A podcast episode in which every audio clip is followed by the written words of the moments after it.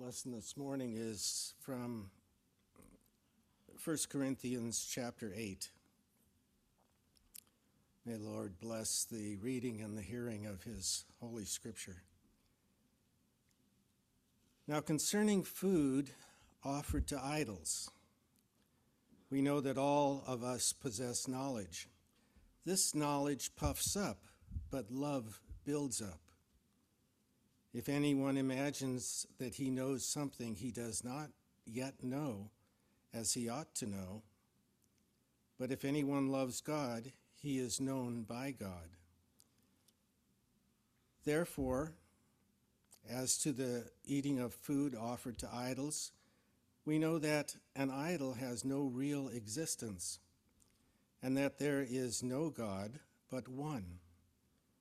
For although there may be so called gods in heaven or on earth, as indeed there are many gods and many lords, yet for us there is one God, the Father, from whom are all things and for whom we exist, and one Lord, Jesus Christ, through whom are all things and through whom we exist. However, not all possess this knowledge, but some, through former association with idols, eat food as really offered to an idol, and their conscience, conscience being weak, is defiled. Food will not commend us to God. We are no worse off if we do not eat, and no, and no better off if we do. But take care, dear ones, that this right of yours does not somehow become a stumbling block to the weak. For if anyone sees you who have knowledge eating in an idol's temple, will he not, not be encouraged? If his conscience is weak to eat offered food offered to idols, and so by your knowledge, this weak person is destroyed, the brother for whom Christ died. Thus, sinning against your brothers and wounding their conscience when it is weak, you sin against Christ. Therefore, if food makes my brother stumble, I will never eat meat, lest I make my brother stumble. This is the inspired word of our God.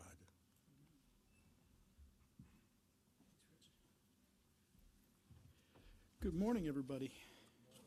Um, let's begin with a word of prayer. Uh, Father, um, just I, I, love Psalm 2 and the fact we got to read it together. Um, the, the threat of his wrath is quickly raised, and the promise of kiss the Son while he, while he's available. Lord, what a, a, glorious time for us to live in that that the threat is real and it's coming, but there is the hope and, and it's still time to be reconciled. So would you reconcile many people today? Would you draw many to yourself? Save many people, we pray in Christ's name, for his glory. And Father, we want to pray for our sister Claudia Ruiz, um, who's recently had surgery, and between the the um, uh, painkillers and the the pain itself and, and the surgery, Lord. Um, we just pray that you would be with her in those in the, the haze of it all, in the pain of it all. And, and Father, would you heal her and, uh, and knit together what has been torn apart and help her to be better when she's done with this. And so have mercy on Claudia. And we pray for the Ruiz family that they would be um, encouraged as uh, they're taking care of Claudia, who is such a servant to them um, an opportunity to serve back. And so, would you bless that family with uh, healing and just the knowledge that they can love and serve each other like that? It's, it's a very Christ like thing to do. Um, and Lord, now we ask that you be with us in this study of your word as we turn to uh, what Paul has to say in 1 Corinthians 8. Uh, Holy Spirit, would you open our hearts and our minds to see and to receive your word? And we ask this in Christ's name. Amen. So, our Declaration of Independence uh, has a wonderful phrase in it, a wonderful sentence in it. We hold these truths to be self evident that all men are created equal, that they are endowed by their Creator with certain unalienable rights, that among these are life, liberty, and the pursuit of happiness. I think it's a wonderful statement of just basic human rights. And um, the, the thing that is really interesting is that is not what Thomas Jefferson originally wrote. He wrote something different. And so in June of 1776, he sent a copy of the Declaration to Benjamin Franklin and asked if he would do uh, any adjustments or you know suggestions or just kind of his review. And uh, Franklin didn't do much. He, he made very few notes on it. But one thing that he did do is he changed that sentence. Instead of we hold these truths to be self evident, what Thomas Jefferson had written was we hold these truths to be sacred and undeniable. And so Franklin scratched that out and put self evident instead. And what I think that signifies, uh, what I think that shows is this was a big step into the modern world. It was reason now trumps religion. It's not sacred, it's self evident. Um, there's a book on the Trinity Reads table called Remaking the World by Andrew Wilson, and he's the one that brought my attention to this. And I love his, his kind of summary of what's going on here. Listen to what he has to say. He says, Jefferson's version, despite his theological skepticism, presented the equality of men and their rights and the rights they held as grounded in religion. They were undeniable because they were sacred, sacred truths that originated from the Creator. By contrast, Franklin's version grounded them in reason. They are self evident truths which, not, which are not dependent on any particular religious tradition, but can be easily grasped as logically necessary by anyone who thinks about them long enough. And, and where, um, where Andrew goes, or where Wilson goes in that book, as he reflects on that, is he, he asks the question why did Ben Franklin think that these truths were self evident? Because think about it, they had to write a letter to a king who did not hold those truths as self evident, and they had to tell him that these truths are self evident and that we're claiming those truths. So it, it's not self evident. And when you look around the world today, a good portion of the world would, would have no idea what that meant that these are self evident. That's not true. We don't have individual rights like that. Where, where does that come from? So Franklin assumes that it's self evident, that it's just everybody knows that, that, that you must have understood it that way. And so where, where Andrew goes uh, in that book is he asks the question, why? Why would they assume that it is that way? Because if you go back in time in the West, if you go back to, say, the Roman Empire, they were not self evident truths. You didn't have rights. The king or those powerful could, could kill you in an instant. They could deny you liberty. They could enslave you. It didn't, it, you didn't have those kind of rights. And so it hasn't always been self evident. But what he says is he makes the point that it, it is self evident to us in the West today, in this modern world, because something changed. And so that thing that changed is he quoted a philosopher, a sociologist, and a, um, and a historian, Larry Siedentop, Tom Holland, and Charles Taylor, who said, What changed the West so thoroughly that we would just assume we have rights is Christianity. Christian ethics changed the West so fundamentally, we just assume that this is the way it is. It, it's, it's pretty amazing. And so when you think about it, where do we get the idea that we have rights? if, if we don't have it grounded in something beyond um, self evidence, then it's just opinion. In my opinion, you have rights. But if it's grounded in something more, then, then they are unalienable. And it's because their creator endowed them. Now, they mention the creator, and, and you got to be careful here that the way that especially Franklin and Jefferson understood the creator is the creator wound up creation, got it going, and then walked away. He's a deist. He's not involved. You, you don't pray to him. He's, he's got nothing to do with us. Evolution hadn't come along and told them, oh, this is how it all just started one day when, when nothing happened and then it blew up. Um, they, they didn't, hadn't gotten that far yet, so they still had to have a creator. So these truths they claim are self evident. And what they're denying is that it is rooted in any one particular religion, it is rooted in Christianity. It was so foreign that anybody would have any idea of rights that that would blow somebody's mind to say you have rights because of who you are, because you're a human being. That was thoroughly Christian idea. And so the, the West now, as it moves away from Christianity, is still kind of stealing from us. And, and that's okay. I prefer their, their inconsistency. So, what's that got to do with food sacrifice to idols? Well, what, what's going on in this next section? So, we just finished chapters seven, uh, 5 through 7 where Paul is talking about human sexual ethics, human sexuality, and those kinds of things, marriage, singleness, all of that. And then here it's just like an abrupt change of topic. Now, concerning food offered to idols, you know, didn't even turn his turn signal on, just changed lanes right in front of me. Where he's going to go with this is, is chapters 8 through half of about half of 11 is he's going to be talking about idols, idolatry, food offered to idols. And that's kind of the material cause of the discussion, but it's not the root. It's not what is underneath that. And, and what I mean by that is, since the rise of Christianity and Islam through the world, idolatry is almost gone. I mean, it just is, has vanished because these world religions have kind of taken over. So, is, does this still matter to us that we're talking about food sacrifice to idols? Well, think about Paul, right? Paul's in Athens and he sees all these temples set up and he goes, You're really religious people. Let me tell you the truth. He intended to get rid of the idols. So when he writes this and the Holy Spirit inspires it and it's, it's inscripturated and it's given to us today, this still matters. This is still important that, that we discuss idols. Um, but what's underneath that is something more important. And what Paul is going to start off with is the idea of rights. He's going to mention it here. Chapter 9 is about his rights, that, the rights that he has as an apostle. And it's going to kind of flow through that. So we're going to have these two parallel things going on idols and idolatry and rights. And, and it's, it's so subtle, you don't even notice it because the, the overarching topic is uh, idolatry. And so that's where we're going to go with this. This is where what's going to happen. He starts off with a statement now concerning food offered to idols. Apparently, this was something that the Corinthians had asked him about. This was another one of those issues that they were struggling with. What do we do about that? Can we eat that food or do we have to scorn it or what do we do? So he starts by stating the, the, um, the uh, problem that they're asking and then he goes on a tangent. do you notice that? And then he comes back in verse 4. Oh, there, by the way, food offered to idols.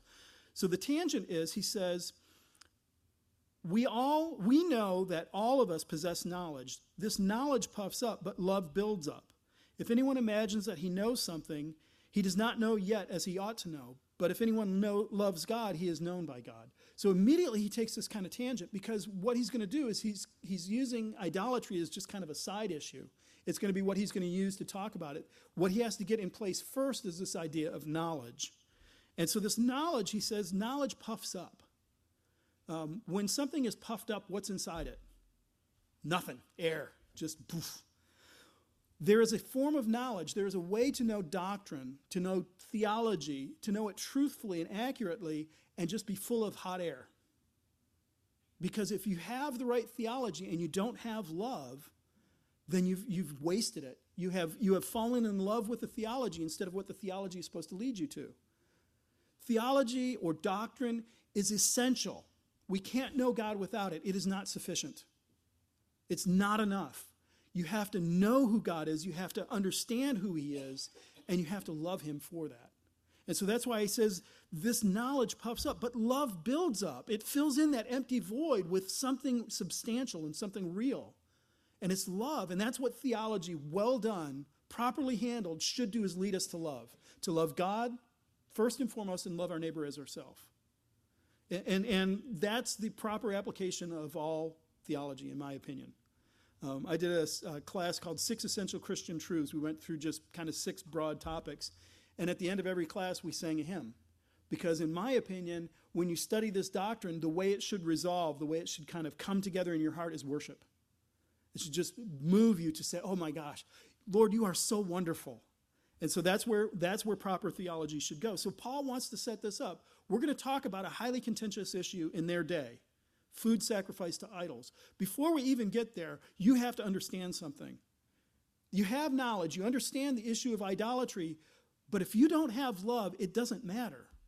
So that's why he says, But if anyone loves God, he is known by God. How do you know that you know God? How do you know that you've been saved? Because one of the first fruits is a love for God, not a proper theology. Your, your theology can be a little bit off. When I got saved, um, I came to know the Lord. I was reading the scriptures, I was, I was excited by who he was.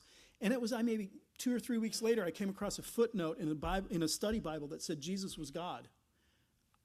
I had no idea. That was wonderful. Isn't that incredible? So I didn't deny it, I just didn't know it. I, I, what I was filled with originally by the power of the Holy Spirit through the, the process of his conversion is a love for God. So as that theology came in, it was, it was building up that love and going, oh my gosh, this is wonderful. I, I, just think that's the way it should be. So Paul wants to frame our, our thoughts. Before we get into this question of food offered to idols, you have to have love. You better have theology because if you don't have theology, you might be loving the wrong things. But you got to have love and a love for God, and that's how you know you're known by God. So then he says, he returns to his topic. He comes back to what he was saying. Therefore, um, since I just kind of went over the, uh, the interruption, let's, let's go back to this. Therefore, as to the eating of food offered to idols, we know that idol has no exi- real existence and there is no God but one. So before we even discuss, is it okay to eat food to idols, he's going to address what is an idol? Nothing. It has no existence in the world. It, it, is, it doesn't have a, a place in the world. So when you see this carved image coated in, in silver or gold, it, it, there's no power there. It's just a thing. It, it, doesn't have any kind of real presence. There's no spiritual power behind it because it's just a block of wood. it's not real. And so he says they have no, resi- no um, existence, no real existence in the world. Why? Because there's only one God. There is only one.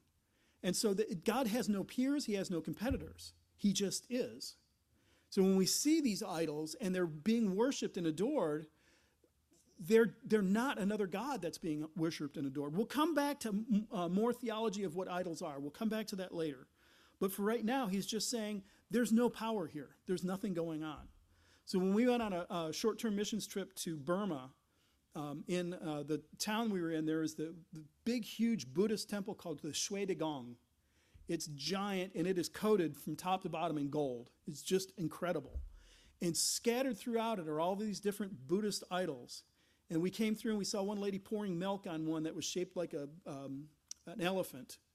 And, and what we have to remember is that is not a God sitting there. This poor woman is enslaved to an image.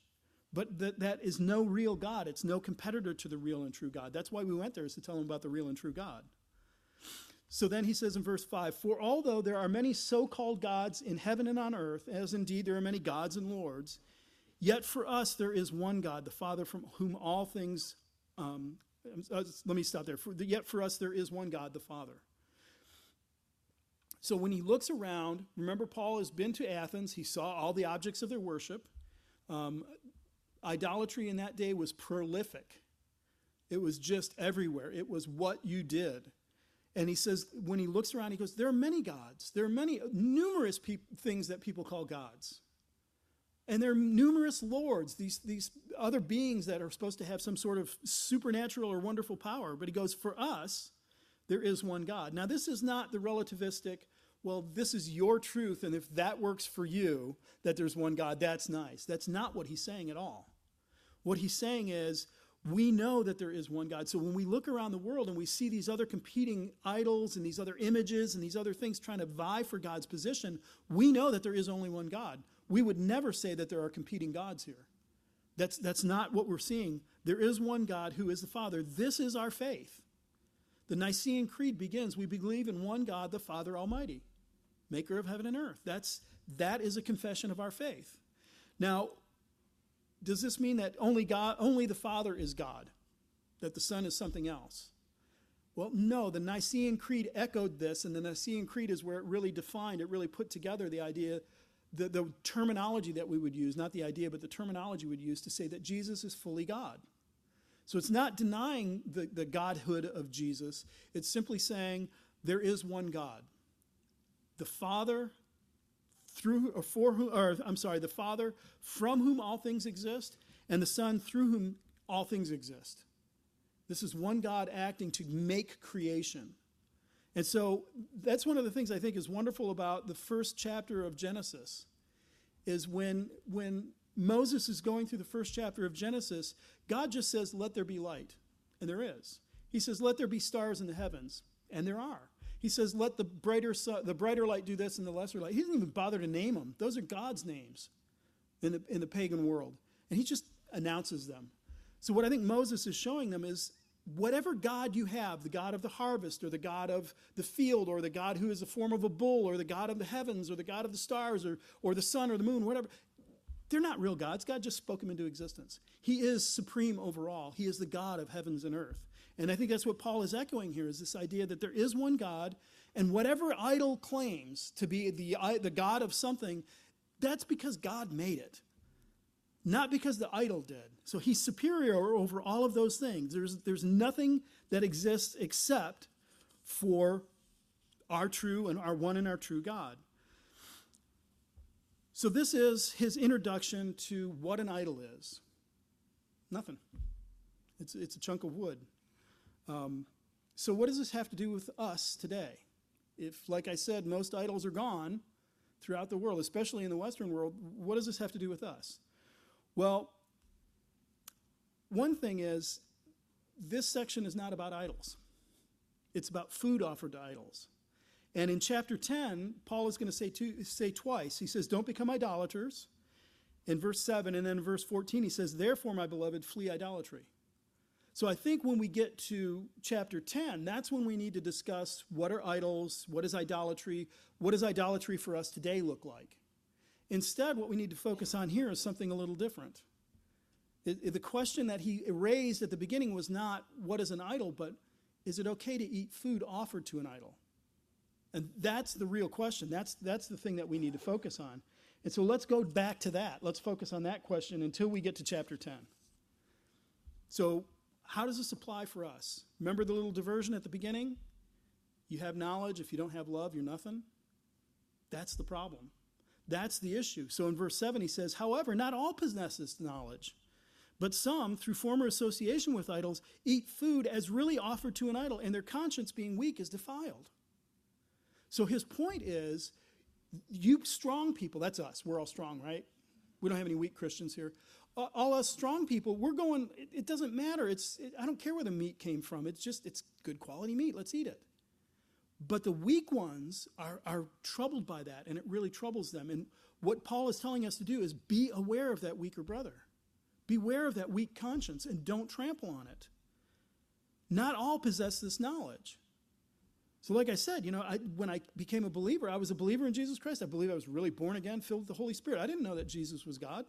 It took a little bit. Not all possess this knowledge right away. That's not how human beings learn. When you become a believer in Jesus Christ and you're born again by the power of the Holy Spirit, you are not filled with all the doctrine that you need to know. That's not how human brains work. We have to learn it, we have to experience it, we have to go through it. And so, not all have this knowledge. And even if they have the knowledge, and even if, if they could say the confession, there is one God in heaven, the Lord Jesus Christ, even if they can announce that, that doesn't mean it's sunk into their heart yet. And that's why he says, but some through former association with idols. They spent their entire life in a culture saturated by idol worship. They, they couldn't imagine anything, making any plans, trying to do anything. I, I hope to start a business. I better go offer a sa- uh, sacrifice to this particular idol, the God of business. I want to start a family. I'm going to go hit Aphrodite's temple and, and make an offering there. That was just how the world worked for them. Those truths to them were self evident. That's just the assumption. So when they become believers, now they've become Christians and they say, I'm not going to have anything to do with those anymore. Their, their minds are there, but their heart hasn't caught up. When they see that idol in the temple, they're still troubled by it. It still scares them. There's, there's still a power behind that thing to them as they experience that. And so he says, um, not all have this knowledge. Some, through former association, when they eat food that's been offered to an idol, they think it's real. They still experience it as real even though they would they would if you ask them they would say yeah there's only one god. But but the feeling the experience the, the, the problem is when i eat this am i worshiping aphrodite? Am i worshiping uh, ares? What am i doing here? Is this for real or is this not and so they're troubled by that so he's, he's reminding us strong christians those of us who don't have a problem with this, these things who know you know it's not not a big deal you have to be aware that there are brothers and sisters in Christ for whom it is a big deal. Pay attention to that. And don't defile their, their conscience. So, verse 8, he says, Food will not commend us to God. We are no worse off if we do not eat, nor better off if we do. It's not about food. That, that you, could, you could skip it and it wouldn't be a problem. As a matter of fact, when, in Romans 14, when Paul is discussing fasting, in Romans 14, the question was, which day should we fast? Like it matters? So you're being a strong Christian if that was your response. Good job. He's asking, which day should we fast on? And this is his response. He says, For the kingdom of God is not a matter of eating and drinking, but righteousness and peace and joy in the Holy Spirit. So it doesn't matter if you eat or if you don't eat. That's not the point. The kingdom of God is the Holy Spirit residing in you. So food is an indifferent thing. We can eat, we can not eat. You could be vegetarian, you could be vegan, you could be carnivore, you could be meat eater, whatever that is, where all you eat is meat. That's okay. That's immaterial. That, that's an indifferent thing. Don't let that worry you. Why? Because what the kingdom of God is, is the power of the Holy Spirit. And even Jesus taught us on this. He said a similar thing in Mark chapter 7. He said to them, Then are you without understanding? Do you not see that whatever goes into a person from outside cannot defile him? Since it enters it not into his heart, but into his stomach and is expelled? Therefore, he declared all food clean. The question there was, can you eat can you why don't you wash your hands when you come back from the market? There are dirty pagans at the market and you have to wash. He's like you don't understand. It's not what goes into your mouth that makes you bad. It's what comes out of your mouth. So food is not what the issue is here. He says food will not commend us. It's not something that we need to worry about. So you strong christians you're eating. That's great don't think that you have to eat because this is my liberty. I'm free in Christ to do this. Therefore, I have my rights and I'm going to do it. That's not what's going on. Food will not commend you to God. Abstaining from food will not commend you to God. Don't worry about that. Verse 9, he says, But take care that this right of yours does not somehow become a stumbling block to the weak. This is where I said the issue at heart here is not the food, it's not the idol, it's the right. You have a right to eat. Why do I have a right to eat? Where did that come from? Because of Jesus Christ. Because Jesus made it clean for you. Because Jesus saved you. You have a right to eat this food or not. It's, it's fine. It, it's, not what, uh, it's not the law. It says, but make sure you, you don't take this right of yours and somehow make it a stumbling block to the weak. He's not arguing about can you eat that food. That's fine. If it's been offered to an idol, that's okay. Don't worry about it. What you do need to worry about, though, is what about your brother? What about your sister in Christ? If they grew up in a pagan temple and that is something that is so ingrained into them that it would really set them off, then don't eat it in front of them. Be cautious, be careful. In other words, you have the knowledge, now fill it with love. Love for God and love for your neighbor. That's what you need to do. That's how this is going to work. This is why we have rights, is not so that we can do whatever the heck we want. We have rights so that we can live fully in Christ and take care of our brothers and sisters in Christ. That's the, that's the Christian law, right? Love your neighbor as yourself. That's why you have these rights to do those things. Our liberty in Christ can't be flouted in the face of the neighbor saying, oh, come on, man. This is okay. This is no big deal. Verses 10 and 11, he says, For if anyone sees you who have knowledge eating in an idol's temple, will he not be encouraged if his conscience is weak to eat food offered to idols? And so, by your knowledge, this weak person is destroyed, the brother for whom Christ died. So, if anyone sees you actually in the temple sitting down and eating, that was a possibility. It's hard for us to conceive of this because our secular world is so divided into things. There's a restaurant. And what do you do at a restaurant? You eat at a restaurant.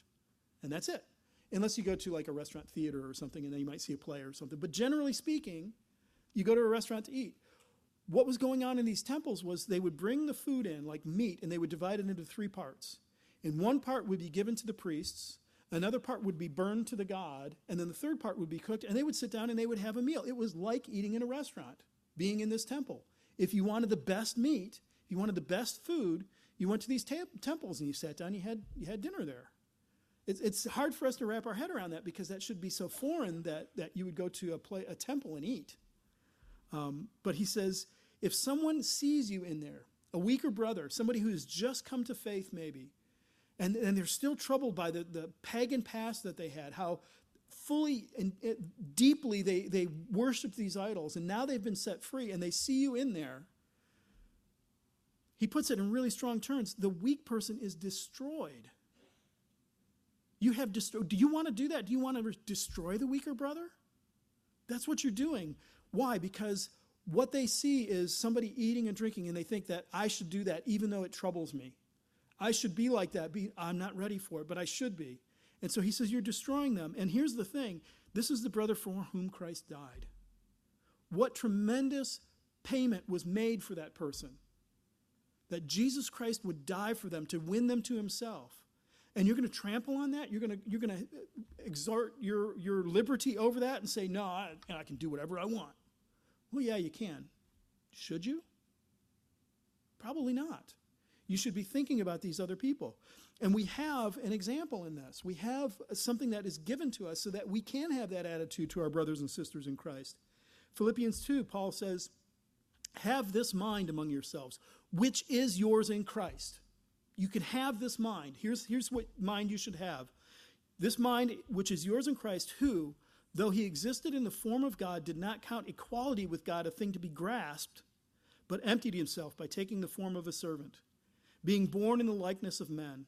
And being found in human form, he humbled himself by becoming obedient to the point of death, even death on the cross. Did Jesus Christ have rights? He was the eternally begotten Son of God, added to himself human nature, and came to earth. Did he have rights? He had the right to demand worship from everybody. He had the right to, to command the nations, lest they, you know, kiss the Son, lest he be angry, right? He had the rights to do those things. And he set those rights aside. Why did he set those rights aside? He said, Because I want something better. I want, I've come to, to lay down my life, die on a cross, and win people to myself. So, even in the example of Jesus, we're being told, look, don't forget that Jesus did this. He set this example for you. And so, when you look at that weaker brother or sister, when you see them, you, are thinking, how can I be more Christ like to them? Not, hey, I got my rights. I'm going to do what I want. That, that's the attitude that, that Paul is trying to generate in us. That's what he's hoping to, to have us embrace and, and, and, and partake in, is being more like Jesus. So verses 12 and 13. Sorry, thus sinning against your brother and wounding their conscience when it is weak, you sin against Christ. Therefore, if food makes my brother stumble, I will never eat meat, lest I make my brother stumble. So, do you hear that? When you eat, in front of your weaker brother, you have sinned against them. Does that sound? I, when I read that, I was like, I've sinned against my brother, but I have liberty. I have rights. I can eat this food. I can do it, do it in, you know, without a clear conscience. But if you do it in front of your brother and you wound them and you cause them to stumble and you're bringing them down to the point where they're doubting whether they understand things right. And, and maybe it is okay to eat food offered to an idol, thinking an idol was a real thing. You have sinned against them because you haven't put them first. You haven't loved your brother as yourself. And you've wounded their conscience when it is weak. And here's the, rest, here's the real surprising one you sin against Christ. Why? Because Jesus died for that person. You're trampling them as if they're nothing. Now you've sinned not only against them, you've sinned against Jesus because they are in Christ. So this is where he goes with chapter 9 is he wants to make us see that we do have rights, we do have Christian liberty. But that Christian liberty, those Christian rights are bound by loving our neighbor as ourselves, bound by who God is. Because it's not like we can do anything. Remember beginning of chapter 5. A man has his stepmother and you people are celebrating it. That's disgusting. Even the pagans don't do that. So it's not like anything goes. There are certain limits, but but this is something within the bounds of it's okay. And Paul is admonishing us don't do it if it hurts your brother. Don't do it if, if it's going to crush somebody else. And so, what he's going to do in chapter 9 is he's going to demonstrate this in his own ministry. He's going to say, Look, don't I have rights as an apostle? But look, I'm going to put them aside. He's going to demonstrate for us what it means to be that. Now, at this point, I, I want to offer a slight caveat in here, just a, a gentle um, reminder, a gentle other perspective. There can be something called the tyranny of the weak. You can have weaker brothers who delight in being weaker brothers. And the, the difficulty is, is you have to look at this weaker brother and go, are they truly weak? Am, they, am I really offending their conscience or are they just being a Pharisee? You, you don't want to indulge a Pharisee. If somebody is, is coming up and saying, well, I don't like the way you do that. I, I don't think you should wear those shoes to church. They're not very nice looking. Um, can I see your Pharisee Club card of America, please, for a second? Um, you're going to not want to just do what they say just because they said it. But if somebody else is really troubled by that, if that really bothers them, then it takes time. It takes some relationship. You have to work with them to understand who they are. And, and the other thing to remember in this tyranny of the weak is we don't run around because I'm, I'm expecting a line of people coming up to me and saying, I'm offended by you this, that you do. And I was like, so now I've got to sort it out. All right, who have I offended and who just needs to get over it? Um, we don't want to be under the spell or under the authority of the weak all the time. And we don't want to leave our brothers and sisters as weak in conscience, do we? The, the goal here is to build them up in Jesus Christ, to build them up in the faith.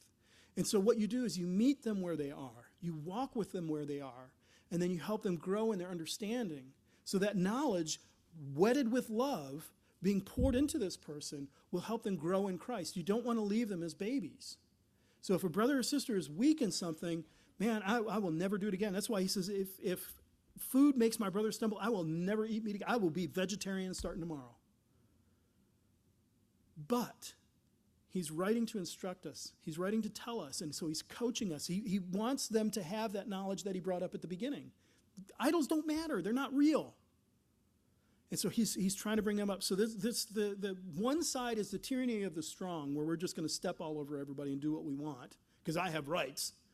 And then the other one is the tyranny of the weak, where they're going to be quibbling over every little thing. And, and the reality is, somewhere between those, we have to help the weak become strong through our own through our own humility, through our own setting our rights aside for their benefit, um, and, and not live under their rule or their thumb, but not stepping on them either. And so this is how Paul begins this discussion. Like I said, this is going to go through 8 through pretty much chapter 11. He's going to be talking about the necessity of love. And I, I think that 13, chapter 13, really fits into this because he's going to extol love. And he says, I can work miracles, and if I don't have love, it's nothing. I, I can, I can be, uh, uh, understand all prophecy, and if I don't have love, it's nothing. So that's where he's going with that. That's where it's going. But for this first part, anyway, he's going to discuss love under the rubric, under the, the, the banner of idol worship, of, of eating in idols' temples and that kind of thing. So I think it's an odd juxtaposition of those two ideas. I would not have put those two concepts together. Um, but in Paul's time, in his, his world, that was what was going on. Is idols were a big deal. Um, now, for us today, I'll just kind of give you a little hint for what chapter 10 is going to look like. Our idols are just much more sophisticated, but they haven't gone away. The, the, the human heart just is going to worship something, and so we'll, we'll get there in chapter 10. So, with that, let's, let's close in, uh, in prayer, and, um, and I'm looking forward to, to digging more into this. There's much more to be said. We haven't got there yet. Um, we just walked with Paul setting it up. Lord, I, I pray that, that um, you would give us all wisdom and insight and love for Jesus Christ, our God, the Father, our God, and for our neighbors for whom Jesus died. That we would care for them, that we would be interested in their benefit, in their building up, and them becoming more and, and growing in Christ. And Lord, help us to not do it in a, in a heavy handed, clumsy way where we wound people. But Lord, may we do it with love. So, Holy Spirit, would you fill us with love so that as we experience the freedom that we have in Christ, as we live with that, that it is not wounding to those around us, but building them up. Because that's our goal, is to build everybody up in Christ, to make them more like Jesus every day. And Lord, that's only possible through your, your, your work in the Holy Spirit in us, through the relationships that we have, through the, the the ordinances that you've given us to experience. Through all of these things, Lord, you bring it together. And so help us to do it well, we pray. In Christ's name, I ask this. Amen.